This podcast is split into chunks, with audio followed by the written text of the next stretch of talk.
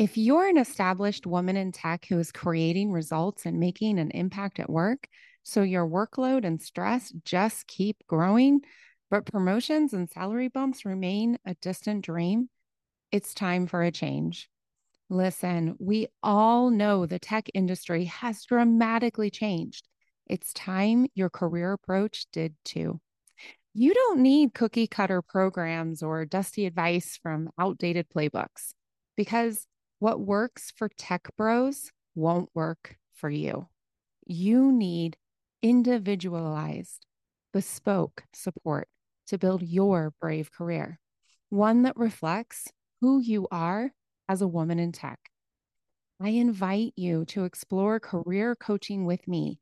Get all the details, including prices and client results, at tricksteinbach.com. You can stress less, work less, and earn more. You've already earned it. Let's make it happen. Welcome to the Celebrate Brave podcast, the podcast for women in and around the tech industry. Every week, we dive into the conversations, frameworks, and best practices to help you stress less, work less, and earn a lot more. My name is Nicole Trick Steinbach, your host and the International Bravery Coach for Women in Tech. Let's go. Hey, welcome. We've got a powerful, powerful question today. Some of you have probably asked yourself this question if you're in hiring. And some of you have heard other people ask this question. This is the question I want to hire more women. Why aren't they applying? Hmm. I was asked this question very directly quite recently. I was in, I was invited to speak in a small group event with very senior people, people who are committed to shaping and changing the face and the employee base for technology. These are people who deeply, deeply believe and we're we're very willing to be quite vulnerable with myself and the other speaker, the other guest they had invited about what what isn't working. How can how can they really make a difference? They have a lot of power. They have a lot of authority. How can they really make a difference? And this and it was a man but i've heard women say this as well in fact one of my clients recently said it actually two of my clients recently said it right he was very vulnerable and very brave to say, I want to hire more women. Why aren't they applying? Now, y'all know I'm a little fiery. I'm a little, I'm a little direct. And I've learned over the years to take a nice deep breath. And thankfully, the other guest in this roundtable chose to go first, was biting at the bit, as they say, and was talking before I could take my breath. Thank goodness. And the other guest had really wonderful, beautiful things to say. And I'm very grateful because I got to take some notes and I, while rereading them, thought, oh my goodness, I'm going to share them here. So you have the context. I want to hire more women. Why aren't they applying?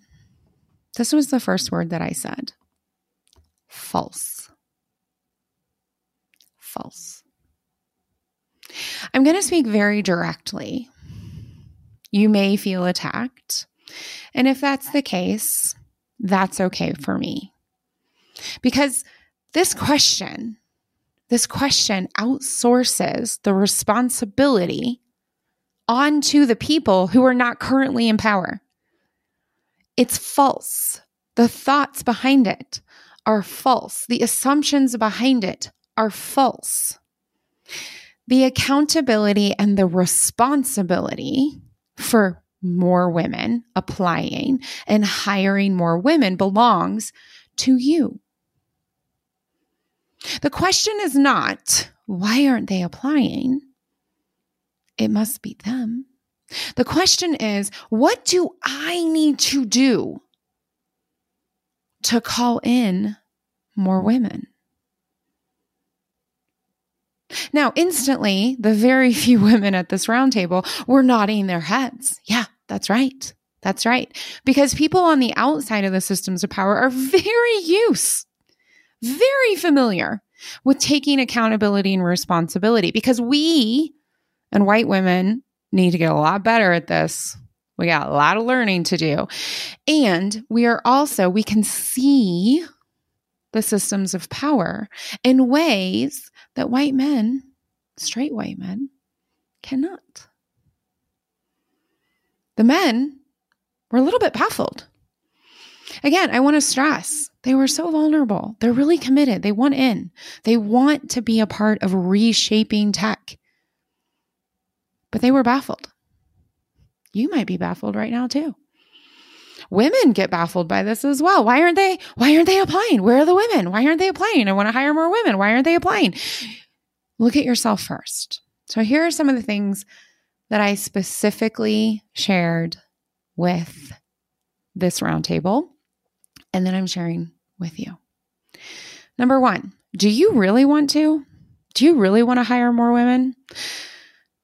And if the answer is yes, then I want to know how much time are you actually willing to put into, I really want to hire more women? Is it 15 minutes? Is it an hour? Is it a day? Is it a week? Is it a month? Is it a year? How many resources are you willing to put behind that? Are you putting it on top of your recruiter? Are you putting it on top of the managers? Or are you retraining them? How many resources? How much time? How much budget? And if the answer is none, you don't really want to hire women because the entire structure is built on hiring, preferring, speaking to straight white men. So if you're not willing to put time and money and resources into this goal, then you don't actually want it. Just be honest about that. Don't actually want it. Because if you told me you were taking out a new product and you told me you had no resources for it, you had no time scheduled for it, and you actually had no money, I would say, you're nuts. That's a hobby, not a business, and that product will fail. We would never do that in tech. We would never do that. We'd never like magically create this product and take it to market with no resources, no money, and no time. Of course, we wouldn't. We wouldn't do that with any of our strategic goals. Yet somehow, hiring women or hiring Black people or hiring trans people, it's just like, mm, we kind of want to with what we already have, which is designed for men. No. Do you really want to? And how much are you going to put behind it? And be honest. Be honest. Hmm. Then, here it goes with the time, the resources, and the money. You need to rewrite your postings. There's some really fabulous software out there.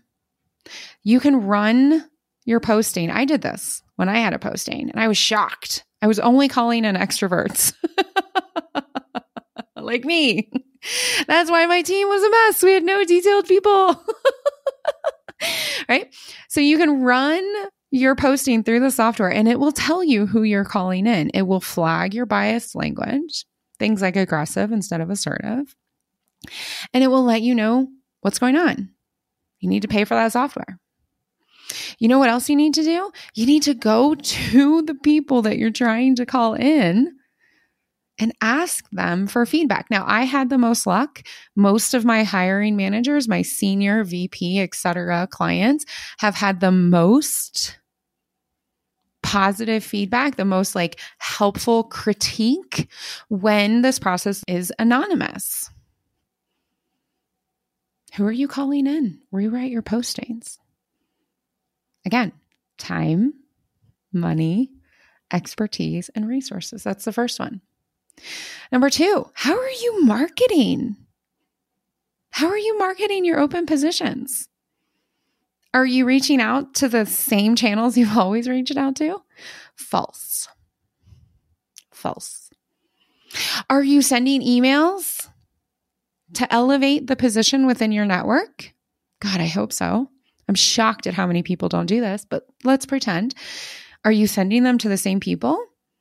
Are you sending them to affinity groups? Are you sending them to your colleagues who have the identity you're attempting to hire in? Are you listening to what they say back to you? Time, resources, and money.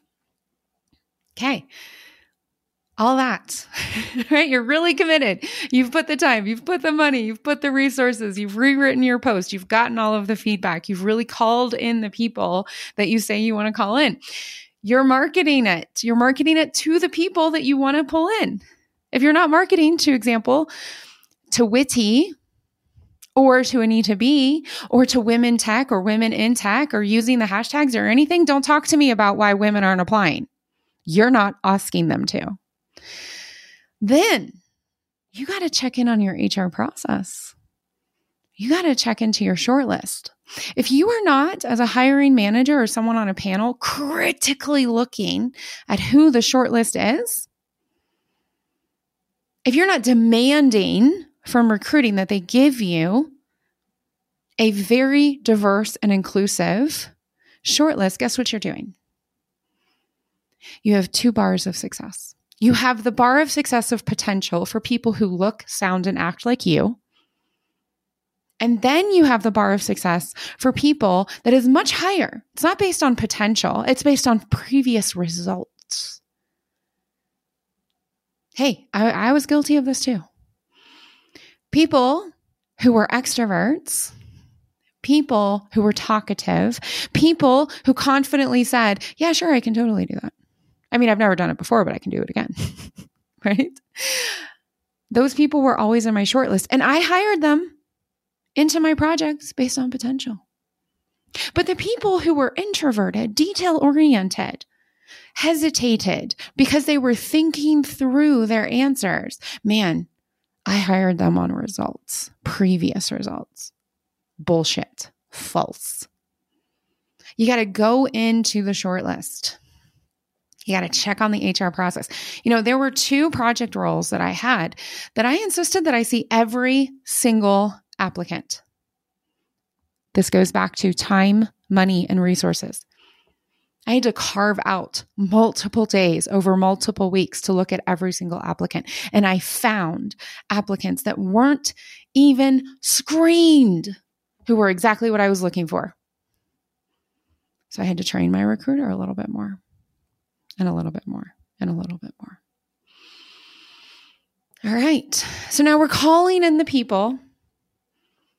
We're checking out the HR process. We're checking out the shortlist. Now, check your questions.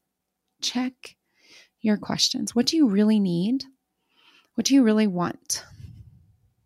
Who is going to balance yourself and your team? Who's going to extend the team. Don't talk to me about culture fit. You want to hire more women? You want to hire more trans people? You want to hire more black people? You want to hire more immigrants? You want to hire more of everything? You want to be more diverse?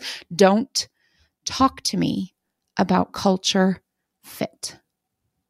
You hire for culture fit? You don't want to hire more women. I mean, you want to hire women who act like men. Talk to me about a culture stretch, culture enhancement and tell me specifically what that is. For me, it was introverts, detail oriented people, people who were deeply faithful. What's your culture? What does it need to become? And are you actually asking those questions?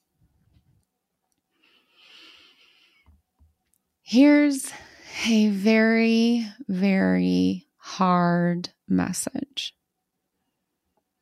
And one where in this roundtable, I lit someone's popo on fire. he could hardly sit still. and, we ended up in this great conversation. Uh, but this is hard. You ready? You want to hire more women? Review your retention rates. Are women leaving? How long are women staying with you? Really dive deep into it. Are there patterns? If you do not have fantastic retention rates for all of your non dominant identities that are in line with your dominant identities, you probably have a reputation problem. You probably have a reputation problem.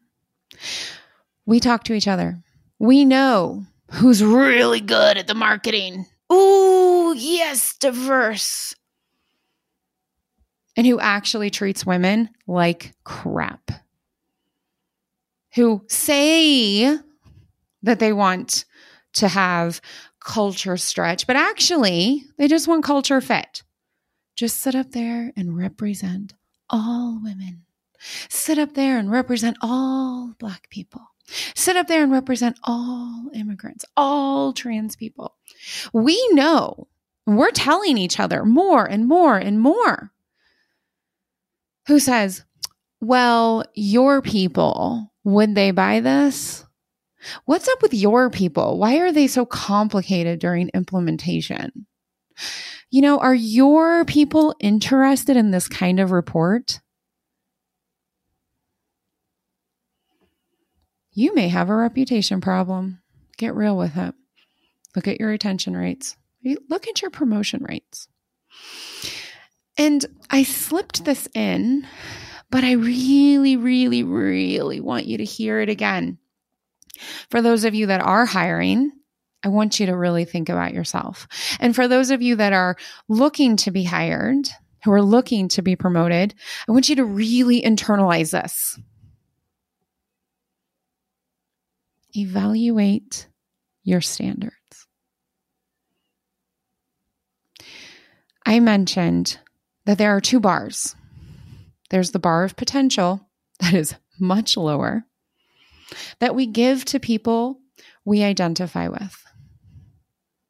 And then there's the bar of previous results, proven results, that is much higher.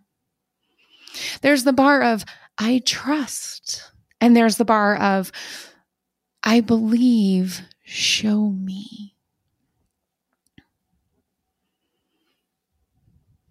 Make sure you are always working to see the two different bars and to work to reduce the gap, remove the gap. This is so real and so true and so concrete that any Black woman listening to this is like, mm hmm, yep, 100%. In fact, when I coach Black women, trans women, women with an accent in whatever language, whether it's a German, you know, when they're speaking German, it's an accent. When they're speaking English, it's an accent. When it's, you know, an Indian accent in English, as an example, I tell them, you have to make your next goal look already achieved. You have to stand and communicate with so much confidence that you've already done that. that you already have the skills. Yes, it's a stretch for you. Yes, it's a growth opportunity for you. Yes. And there are two bars. There is the bar of I trust. I hire for potential that is much lower. And then there's the higher of I believe, show me that is much, much higher. So you have to be able to tell them the hiring people, the panel, the HR recruiter. You have to show them and you have to be able to tell them with confidence, yep, I've already done that. Yep, I have that skill. Yep. Even when it's a growth opportunity. Get really, really real. I want to hire more women. Why aren't they applying? Is the wrong question. I want to hire more women. How do I change? That's the question that matters.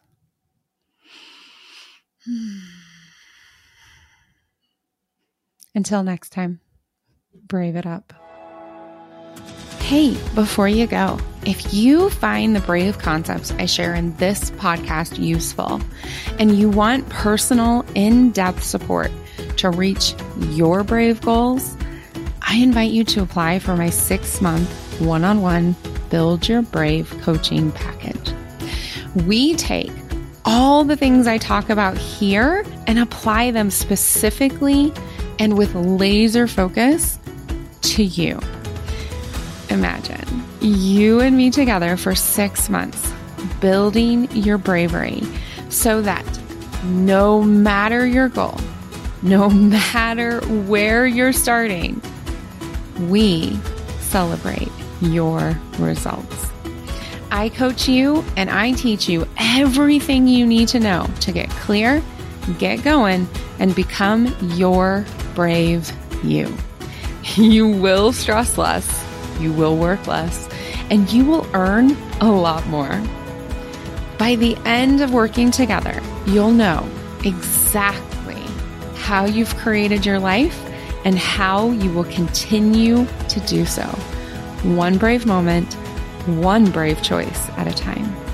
Go to tricksteinbach.com and schedule your consultation. Till next week, brave it up.